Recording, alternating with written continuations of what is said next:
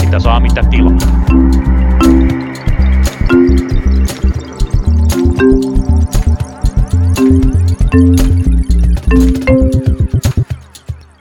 Koronaviruksen ja etätyön hajoista loppuviikkoa teille kaikille Punakulman kuuntelijoille. Minä olen Tuomas Saloniemi ja kuka sinä olet?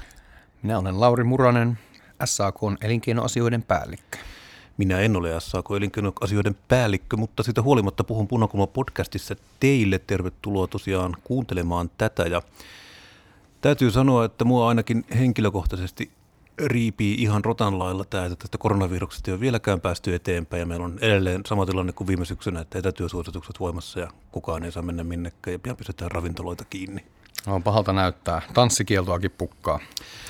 Kyllä, se on niin kuin 20-luku on täällä taas kaikin puolin, mutta menkää nyt jumalauta ottaa ne rokotteet ihan oikeasti. Joo, tämä on virallinen punakulmasuositus. Nyt, mm. nyt se rokote käteen. Ja... Uskoisin, että tämä on myös SAK on ainakin epävirallinen linja. Että on, on käykää, se täysin vahva linja. Käykää nyt ottamassa ne rokotteet, koska viime, viime talven niin kuin pääsi nippanappa eteenpäin jotenkin sillä niin kuin ajatuksella, että tällä, tässä on niin kuin joku ulospääsy ja me saadaan pian rokotteet ja pian päästään palaamaan normaaliin, niin kuin meille itse asiassa valtiovaltakin lupasi, että pian se normaalius tulee ja tässä edelleen ollaan, että ei ole normaalia näköpiirissäkään. No, tämä on kai se normaali, mutta näillä mennään. Näillä Hei, mennään, ei voi mitään. Ennen kuin mennään päivän aiheisiin, Voisi, voisi olla paikallaan ää, ottaa tähän kohtaan lukijapalautetta, anteeksi kuulijapalautetta. Me käsiteltiin viime viikolla, viikolla pitkähkösti tätä Helsingin Sörnäisten autotunnelihanketta, joka nyt sitten eilen valtuustosta hyväksyttiin ja se meni Kyllä. läpi. Ää... Meillä oli väärää tietoa.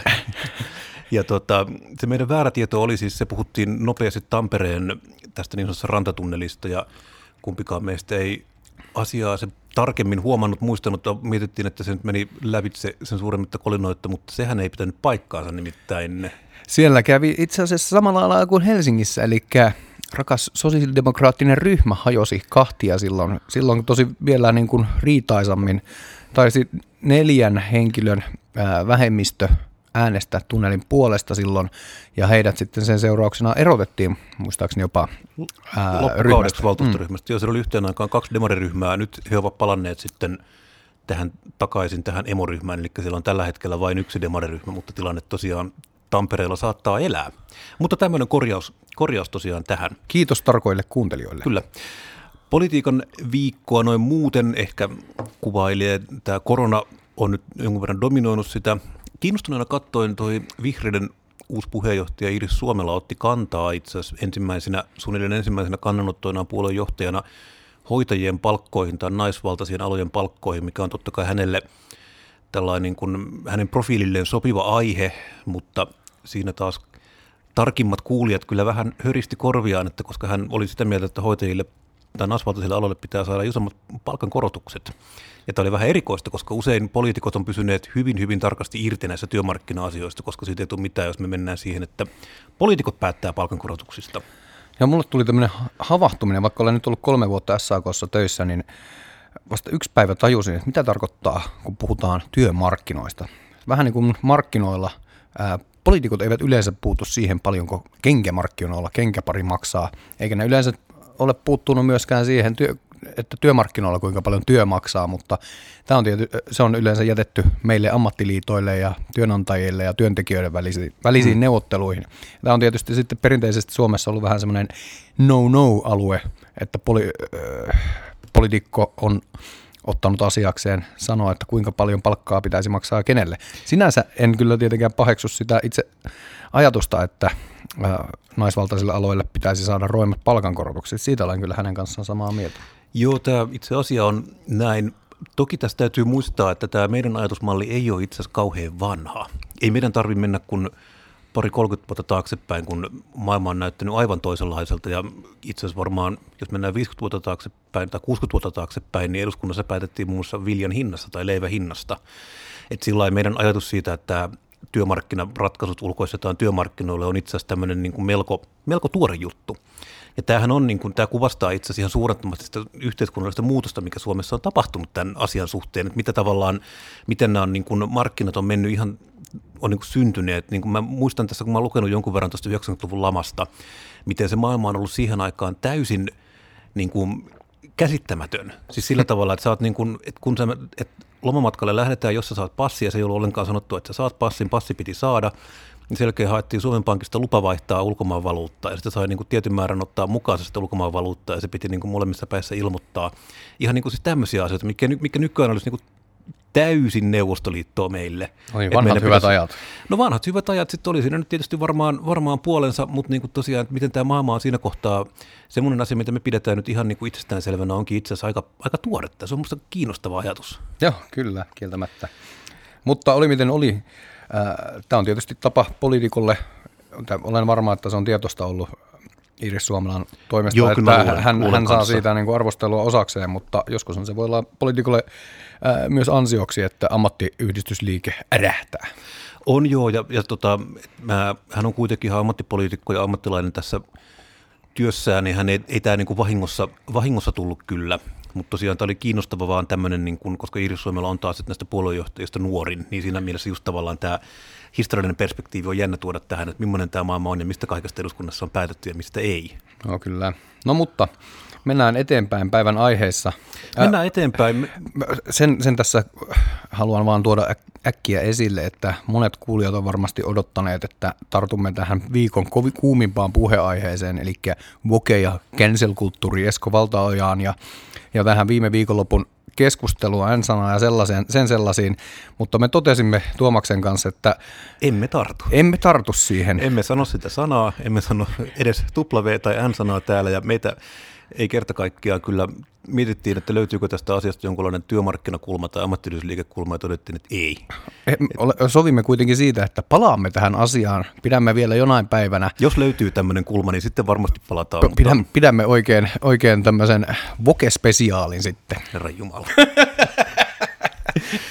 mutta mennään eteenpäin. Lauri, hei, jotain kummallista tapahtuu Saksanmaalla. Kerro, mitä siellä on käynyt. Joo, kyllä. Nyt on taas saatu Eurooppa Eurooppaan yksi maa lisää, jossa on sosiaalidemokraattinen pääministeri tai tässä tapauksessa tietysti liittokansleri. Eli tällä viikolla Saksan hallitusohjelman neuvottelut on saatu päätökseen ja Olaf Scholz korvaa Angela Merkelin 16 vuoden jälkeen Saksan liittokanslerina johtaen tällaista niin sanottua liikennevalokoalitiota. Ja nimi tulee tietysti näistä puolueista. Siinä on punainen, vihreä puolue ja sitten keltainen puolue, joka on tämmöinen niin liberaali puolue, ehkä liberaali oikeisto, oikeistolainen puolue mukana. No osaatko sanoa, että mikä muuttuu? No hyvin, olen jonkun verran tässä äh, yrittänyt perehtyä, että mitä Saksassa tapahtuu, mutta ensinnäkin haluan niin kuin korostaa sitä, että tämä on kuitenkin aika historiallinen muutos, iso tai hyvin pitkään tietysti toi Angela Merkelin aika kestänyt ja muistan pari-kolme vuotta sitten, oliko joulun tienoilla esimerkiksi The Economist-lehti kirjoitti siitä, kuinka huonossa jamassa eurooppalainen sosiaalidemokratia on. Tämä ei ollut asiaa kovin monessa maassa ää, hallituksen pääpuolueeksi, niin tämä on tietyllä tavalla muuttunut, tämä on, on niinku mullistunut. Muuttunut, joo. Ja mun mielestä se on niin kuin ihan tärkeää no, havaita. Se on varmasti hyvä asia. no, no arvasit, arvasit osuit oikeaan, mutta joka tapauksessa mun mielestä aina tällaista niin julistusten tekeminen silloin, kun tilanne näyttää vähän heikolta, on vähän, aina vähän ennenaikaista kuitenkin. Kuitenkin niin, tämän kertaa niin kun... mekin olemme Kepun kuolemaa täällä mananneet. Joo, kyllä. Sieltä se varmaan vielä nousee. Joo. Mutta pointti, pointti on, että, pointtini on, että niin kuin merkittävästä muutoksesta kyse. Ehkä jos aloitetaan, että mikä muuttuu Saksassa, ei niin, että nyt hirveästi koskettaisi meitä niin kuin suoraan, mutta osa, osa niistä välillisesti, osa ehkä kyllä se, lailla. Kyllä se koskettaa. Siinä on siis Suomen ulkopolitiikan pitkä linja ollut se, että me olemme Saksan takana ja Suomen ulkopolitiikan suuri ongelma on se, että jos Saksa liikkuu, niin Suomi tulee näkyviin. ja tota, nyt näyttää siltä, että Saksa vähän liikahtaa vai liikahtaako? No en, en, ulkopolitiikasta en suoraan sanoa ajatellut kommentoida muuta kuin, että varmaan tietynlaista jatkuvuutta siellä tulee, ää, niin kuin, tulee olemaan se pelin henki. Siellä heti korostettiin sitä, että Saksa on samassa rintamassa Ranskan kanssa ja tämä varmasti tämä Ranska ja Saksan välinen niin kuin kaksikko, johtokaksikko EU-ssa, EU-ssa vahvistuu. Mutta mitä siellä Saksassa tapahtuu, on mielenkiintoista huomata, että siellä esimerkiksi päätettiin, että minimipalkka nousee. Se on nyt 9 euroa 60 senttiä, se nousee jopa 12 euroon. Ja Saksassahan on vuosia puhuttu siitä, että siellä on isona ongelman tällaiset niin, kuin niin sanotut mini, minijobit. Joo, me ollaan niistä myös puhuttu tässä lähetyksessä, menkää arkistoa taaksepäin, niin kuulette melkein koko episodin Joo, näistä. Kyllä, minijobeilla siis on tarkoitettu tällaisia äh, hyvin matalan osaamisen äh, duunipaikkoja, duunipaikkoja, jota on sitten ikään kuin subventoitu sillä, että ihmisillä on voitu antaa sosiaaliturvatukea. Tämä on siis johtanut siihen, että äh, yrityksiä on käytännössä tuettu, kun niillä ei olisi varaa maksaa ihmisille sellaista palkkaa, jolla he tulisivat, tulisivat toimeen. Tämä on mun mielestä ihan merkittävä muutos. Ja kun Suomessa on vuosikausia haikailtu, että meidän täytyisi liikkua tuohon Saksan suuntaan, niin mun mielestä näyttää enemmänkin siltä, että Saksassa on havahduttu siihen, että tämä homma ei toiminut, he liikkuvatkin mm. meidän suuntaan. Joo. Sitten muita asioita. Itse kun seuraan hyvin aktiivisesti energia- ja ilmastopolitiikkaa, olen näiden asioiden parissa kymmenisen vuotta tai ylikin, ylikin puljannut, niin mua kiinnosti tietysti se, että mitä tämä hyvin niin kuin progressiivinen, ainakin julistusten tasolla progressiivinen hallitus aikoo tehdä energia- ja ilmastopolitiikan saralla.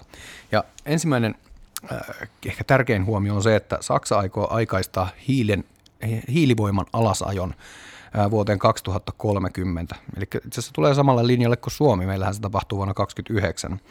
Ja tämä on kuitenkin merkittävä päätös, sillä hiilellä tuotetaan, siis Saksa käyttää paljon ruskohiiltä, joka on kotimainen raaka-aine, ja sitten ihan tavallista kivilhiiltä. Ja ruskohiili on vielä myrkyllisempää Joo, kyllä. kuin tavallinen Hei, tässä on muuten hyvä paikka semmoiselle knopille, että tiesittekö, että hiilihän on siis fossiloitunutta turvetta. Se on vaan paljon paljon vanhempaa kuin tämä turve, mitä me käytetään se on pikkasen parempaa polttoainetta energiasisältönsä puolesta, mutta joka tapauksessa kyse on viime kädessä fossiloituneesta turpeesta.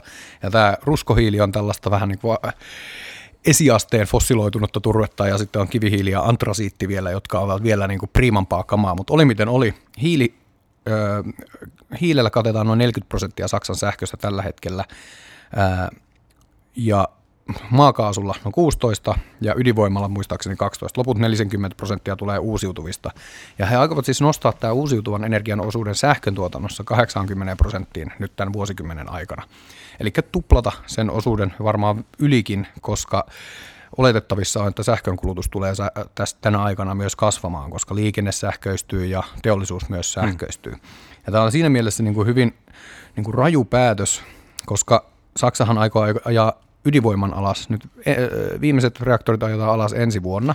Joo, tämä on tätä niin sanottua energivendeä. Joo, kyllä, energi, energivende, jota on 2000-luku, käytännössä koko 2000-luku tehty, että siellä on päätetty ajaa alas sekä ydinvoima että fossiiliset polttoaineet.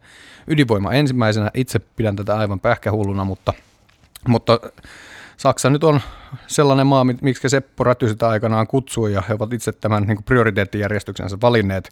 Mutta tosiasiallisesti siis heiltä poistuu noin puolet kaikesta sähkön tuotannosta, nykyisestä tuotannosta seuraavan kymmenen vuoden aikana.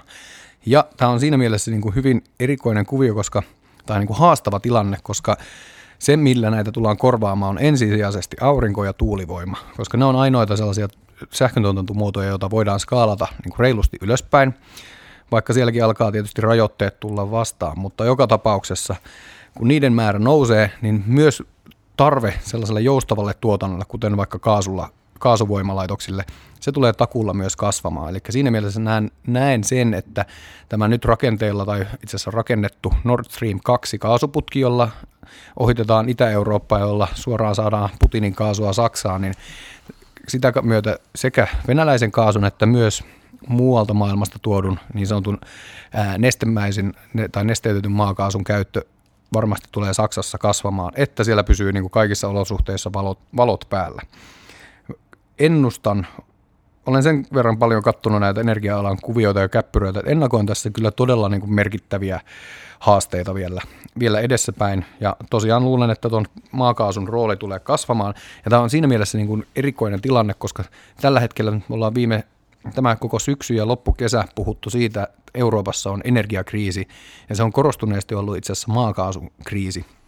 Joo, maakaasua käytetään Euroopassa aika paljon polttoaineena ennen kaikkea lämmityksessä, ja se on siinä mielessä niin kuin tämmöinen mitä suurimmassa määrin poliittinen kiista, koska Venäjä on kuitenkin iso maakaasun tuottaja, maakaasun viejä, ja Eurooppa käyttää Venäjän kaasua lämmitykseensä.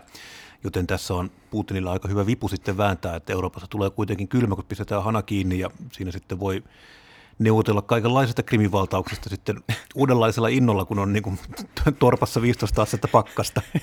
no Tämä, en, en mä pidä tuota lainkaan mahdottomana skenaariona. Joo, ei, siis Venäjähän on, tämän, tämän suhteen täytyy sanoa, että Venäjähän on kuitenkin, ne on tässä suhteessa rationaalisia, että ne on, tätä ei ole edes väläytelty tämmöistä niin kuin optiota, että tätä kaasu, kaasua ruvettaisiin käyttämään niin kuin tämmöisenä poliittisena pelivälineenä. Täytyy myös muistaa, että esimerkiksi siinä, silloin kun Neuvostoliitto kaatui ja Venäjä siihen perustettiin päälle joitain kuukausia sen myöhemmin, niin siinä aikana esimerkiksi suoma, suomalaiset sai maakaasutoimituksia ja sähkötoimituksia ihan normaalisti Venäjältä tai Neuvostoliitosta, vaikka se valtio sitä alta oli hävinnyt, niin se nähtiin kuitenkin niin tärkeäksi, että tämä vientiinfrastruktuuri toimii, koska se Venäjällä on kuitenkin raaka-aineita, mutta siellä on myös aika paljon pulaa rahasta, joten he, heillä on jotain myytävää, niin tämä, tämä ei suoraan niin kuin aktualisoida, mutta tämä on sellainen asia, mikä kuitenkin muuttaa tätä voimat, tai vaikuttaa tähän voimatasapainoon koko ajan. Aivan, tämä pitää miettiä. Ja sitten tosiaan, kyllä mä sanon, että se saksalaisilla on tämmöinen ydinvoimaan kiinnostava. En tiedä, tiedätkö sä enemmän, että mistä se johtuu tämmöinen hyvin vahva skeptisyys ydinvoimaa vastaan.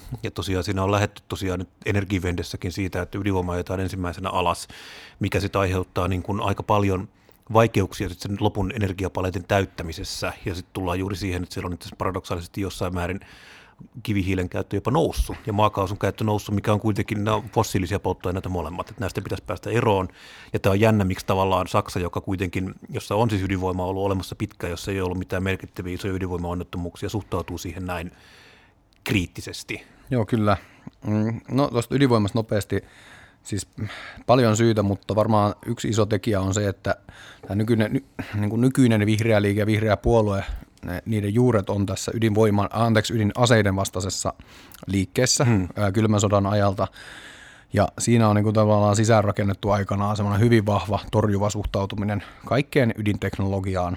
Ja se on Saksassa aikanaan saanut hyvinkin niin kuin laajaa kannatusta tämä, tämä ydinvoiman ja ylipäätänsä ydinteknologian vastainen okay, ajattelu. Tämmönen, okay. toinen, toinen keskeinen juttu on tietysti se, että Tchernobylin onnettomuus tapahtui heidän näkökulmasta aika niin kuin lähestulkoon takapihalla, niin se myös aiheutti tämmöisen ehkä niin kuin rajumman kollektiivisen trauman, trauman siellä, kun, siellä kuin täällä. Äh, ehkä tuossa nyt vielä voisin lisätä vielä viimeiseksi pointiksi sellaisen, en, en usko, että tätä niin kuin tietoisesti mietitään, mutta myös katsoo siihen Saksan länsinaapurin Ranskaan, jossa 7-80 prosenttia sähköstä tuotetaan ydinvoimalla. Se käännös siellä, ranskalainen energiakäänne käynnistyi 70-luvulla, kun öljykriisi veti öljyhanat tota, kiinni ja energian hinnat nousi, ranskalaiset ajattelivat, että tästä ei tule mitään, me hoidetaan tämä itse. Heillä ei ole oikeastaan kotimaisia polttoaineresursseja, toisin kuin Saksalla, jossa on taas pitkä historia tästä hiilikaivostoiminnasta. Siellä on satoja tuhansia ihmisiä ollut töissä hiilikaivoksissa. Et siinä mielessä on niin ollut poliittisesti he, paljon helpompi ratkaisu heidän luopua ydinvoimasta, koska siellä on vain muutamia kymmeniä tuhansia ihmisiä töissä. Ja se ei ole samalla lailla niin tämmöinen aluetaloudellinen kysymys. Mutta vielä siitä kaasusta, niin kuin sä sanoit eri, erittäin hyvin tuosta riippuvuudesta Venäjään, niin täytyy tosiaan muistaa, että, että vaikka lyhyellä aikavälillä Eurooppa on erittäin riippuvainen Venäjän kaasusta, mutta täytyy muistaa, että pidemmällä aikavälillä Venäjä on vielä riippuvaisempi eurooppalaisista ra- euroista. Kyllä. Joo, tämä on, tämä on totta kai, tämä dynamiikka kulkee niin kuin molempiin suuntiin, ja tämä on niin kuin semmoinen voimatasapaino, mitä kukaan ei välttämättä halua järkyttää. Mutta tosiaan nyt kiinnostuneena jäämme katsomaan, että miten tosiaan tämä tilanne kehittyy Sano vaan. Joo, e- ehkä vielä lopettaisin tästä Saksan hallitusohjelma kuviosta. Siellä tämmöinen, Saksassahan on ollut käytännössä tämmöinen niin sanottu, ei enää puhuta energiasta, vaan ihan tästä valtiontalouden huolehtimisesta. Siellä on ollut käytännössä tämmöinen niin sanottu mustan nollan periaate. Schwarze Null.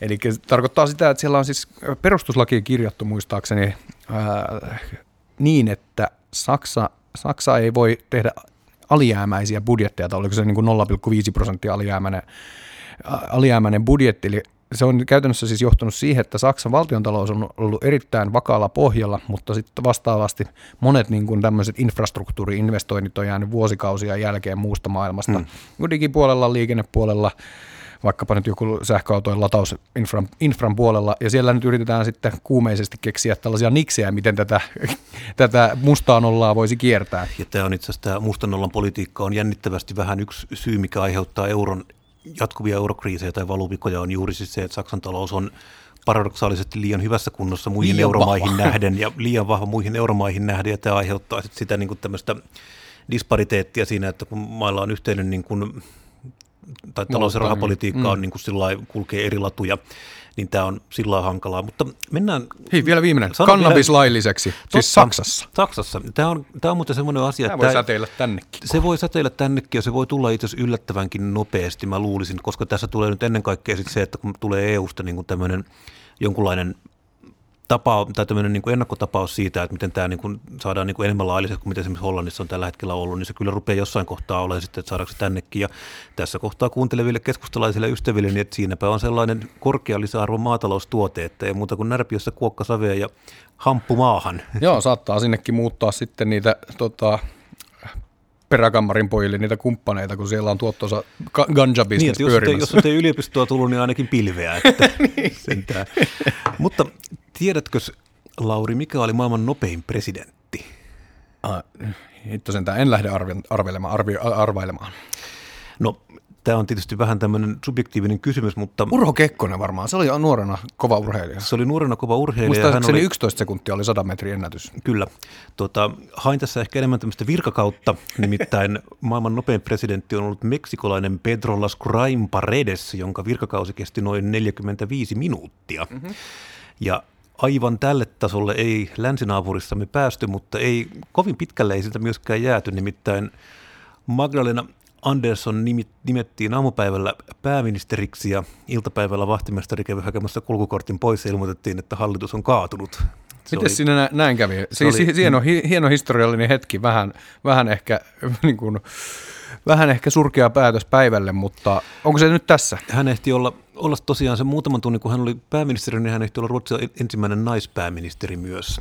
Ja tosiaan niin kuin asiaa seuraavat kuulijamme huomaavat, niin Ruotsissahan ei ole järjestetty parlamenttivaaleja sitten vuoden 2018, eli sillä, sillä samalla vaalituloksella mennään, mutta koska Ruotsissa on se tilanne vähän toisenlainen kuin Suomessa, niin siellä nämä hallituskriisitkin on sitten vähän toisenlaisia magnitudiltaan, eli tosiaan tässä on kyse siitä, että on vähemmistöhallitus käynyt ja Stefan Löfven, edellinen pääministeri, ilmoitti, että hän jatka, lopettaa, niin kuin, lopettaa toimintansa. Ja tota, sitten uusi hallituksen muodostaja lähti hakemaan tätä hallitusta. Ja sitten saatiin tosiaan koalitio kasaan, mutta sitten koalitio tosiaan kesti sen muutaman tunnin, jonka jälkeen miljöpartiet ilmoitti, että he ei suostu tätä paikallisten perussuomalaisten suunnilleen vastakkaisen, eli Sverigedemokraattien sanelemalla budjetilla tätä hommaa viemään eteenpäin, ja myöskin paikallinen kepu oli sitä mieltä, että emme kuitenkaan. Ja tämähän nyt tietysti kuulostaa suomalaisesta näkökulmasta täysin pähkähullulta, että miten oppositio sanelee budjetteja, mutta tosiaan, koska kyseessä on siis vähemmistöhallitus, niin siihen täytyy hakea tuki tavallaan niin kuin hirveän monelta eri dimensiolta. Mistä tämä johtuu muuten tämä Ruotsin tällainen vähemmistöhallitus? Onko sieltä pitkä perinne? Mun täytyy tunnustaa tietämättömyyden. Mä en niin kuin hirveän hyvin tunne Ruotsin poliittista historiaa. Siellä ei ole kovin pitkä perinne tästä. Ne on tullut 2000-luvulla ja niitä on varmaan tavallaan yksi tämmöinen iso syy on se, että Sverigedemokraattina on noussut parlamenttiin ja se on tullut eli isoksi. Ruotsin persut. Eli Ruotsin persut on noussut tota, isoksi puolueeksi ja sitten muut puolueet on ilmoittanut, että nämä on niin, niin tota, kaukana heidän näkemyksistään, että näiden, näiden kanssa ei tavallaan tehdä politiikkaa, joten Sverigedemokraattina on ollut tosiaan koko ajan oppositiossa, niin kuin oppositio-oppositiossa, mutta sitten tosiaan, koska se edustaa niin isoa osaa siitä niin kuin äänimäärästä sillä valtiopäivillä, niin sitä ei myöskään ole saatu rakennettua semmoisia kunnollisia koalitiohallituksia tavallaan sitä vastaan. Nyt ollaan tosiaan tässä tilanteessa, että siellä nyt yritetään vissiin, onko se nyt sitten tämän, tällä kierroksella Magdalena Andersson yrittää toista kertaa, mutta siellä on tosiaan ollut näitä tämmöisiä vähemmistöhallituksia, vähemmistöhallitusyritelmiä nyt paljon. Tämähän ei ole pohjoismaisessa näkökulmassa mitenkään – sinällään poikkeuksellista, että esimerkiksi Tanskassahan on niin kuin pitkä perinne näistä vähemmistöhallituksista ja siellä se homma tosiaan toimii. Ja tämä olisikin kiinnostava miettiä, että miten tämä suhtautuisi tavallaan, jos Suomessa me jossain kohtaa yritettäisiin tämmöistä. Ja mä luulen, että tämmöinen tilanne saattaa tulla itse nopeammin kuin me luullaankaan, koska jos me nyt mennään, jos kuvitellaan, että viimeisin kannatus Gallup, jota me tässä, tässäkin podcastissa ollaan käsitelty, jos olisi tavallaan eduskuntavaalien tulos, niin olisi vaikeaa nähdä, että miten sitä voisi muodostaa toimintakykyistä enemmistöhallitusta. Sitten mentäisiin siihen, että olisi pakko tavallaan tehdä tämmöinen vähemmistöhallitus. Ja no kyllä, älä heitä kokonaan toivoa esimerkiksi, kyllä se sinipuna voi olla täälläkin mahdollinen vielä. No se voi olla täällä mahdollinen, mutta siinä tullaan taas just siihen, että, että silläkään koska meillä aikaisemminhan meillä oli siis kolme suurta puoluetta. Meillä oli keskusta, SDP ja kokoomus, joista aina yksi vuorollaan oli oppositiossa ja kaksi muodosti keskenään hallituksen. Ja tämä aiheutti sitten tosiaan, tämä toimi niin pitkään, kun näillä oli tavallaan hirveän iso kaula näillä kolmella isolla puolueella näihin seuraavaksi tuleviin. Ja sitten oli näitä pienempiä puolueita, sit, joilla oli tavallaan selkeä apupuolueen rooli, mutta nyt nämä, on, niin kuin, nämä erot on kutistunut sillä tavalla, että meillä on edelleen niin kuin, kolme suurehkoa, sitten on kolme keskikokosta ja sitten on näitä niin kuin minipuolueita. Ja nyt mm. tavallaan se, jos sitä pitäisi jonkinlainen ideologinen koalitio muodostaa esimerkiksi punamultahallituksesta, niin sitä pitäisi tehdä niin taivat, taivattoman laaja, että se ei välttämättä olisi niin kuin elinkelpoinen. Me nähdään, niin kuin nyt tässäkin hallituksessa on niin kuin isoja ideologisia ristiriitoja. Eikä. Ei, ei voi ollakaan. Ideologisia ristiriitoja, niin tota, oltaisiin äkkiä siinä tilanteessa. Ja tämähän tosiaan ei ole mitenkään mahdotonta. Se tarkoittaa ainoastaan sitä noin teknisesti, että joka ainoa hallituksen tekemä päätös pitäisi neuvotella aina erikseen.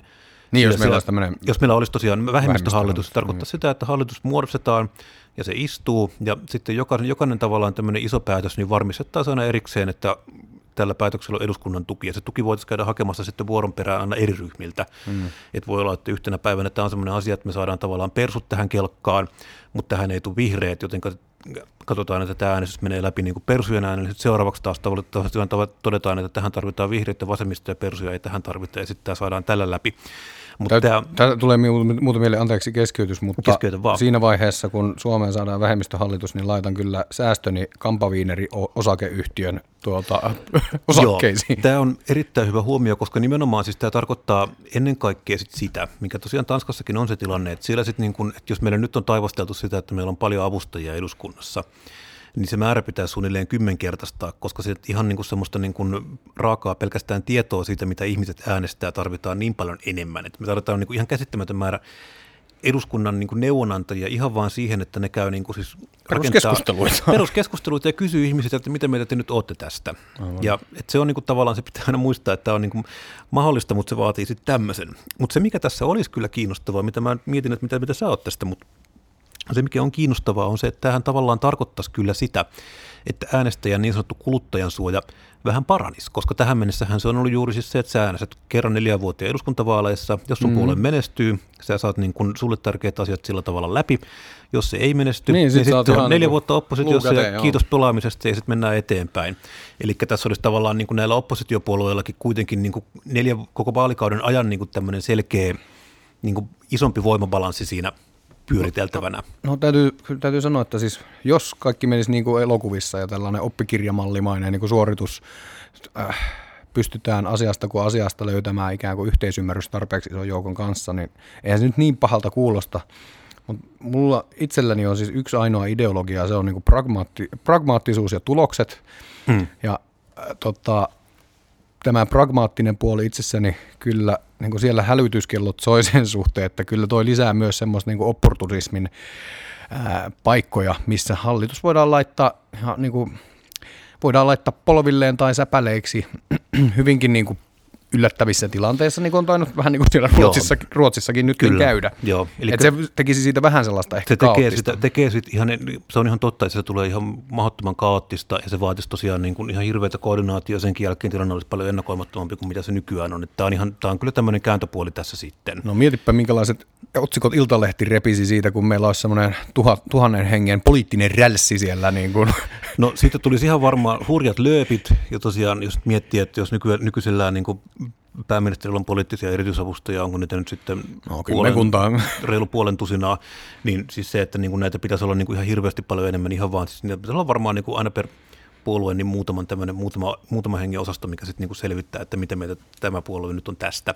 Oikeita juoksupoikia. Niin, ja tosiaan itse kun seuraan tuota kirkollisessa skeneä, niin siellähän on tosiaan myös tämmöinen jännittävä ongelma sen suhteen, että kirkon ylinpäättävä elin on kirkolliskokous, ja kirkolliskokoushan ei ole järjestäytynyt mitenkään niin kuin puolueittain, ryhmittäin tai aatteittain, vaan siellä on vaan satakunta ihmistä, mitkä palloilee ja ihmettelee, kun mitään ei saada aikaan. Kun kellään ei ole neuvottelumandaattia ja kukaan ei tavallaan pysty sanomaan, että mulla on nyt 15 ääntä käytettävissä ja me halutaan nämä, nämä ja saadaan noin, niin mitään päätöksiä ei koskaan tehdä.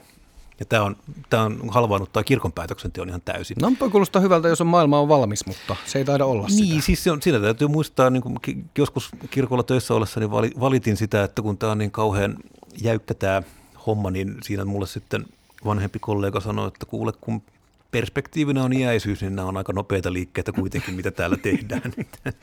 Aivan. Mutta tosiaan Ruotsissa homma etenee sillä tavalla, että Magdalena Andersson ilmeisesti yrittää nyt seuraavaksi sitten ihan pelkästään demarit sisältävän hallituksen, tämmöisen puhtaan vähemmistöhallituksen ja sitten ilmeisesti neuvotella tosiaan aina asia kerrallaan sitten parlamentin kanssa, että saadaanko tämä läpi.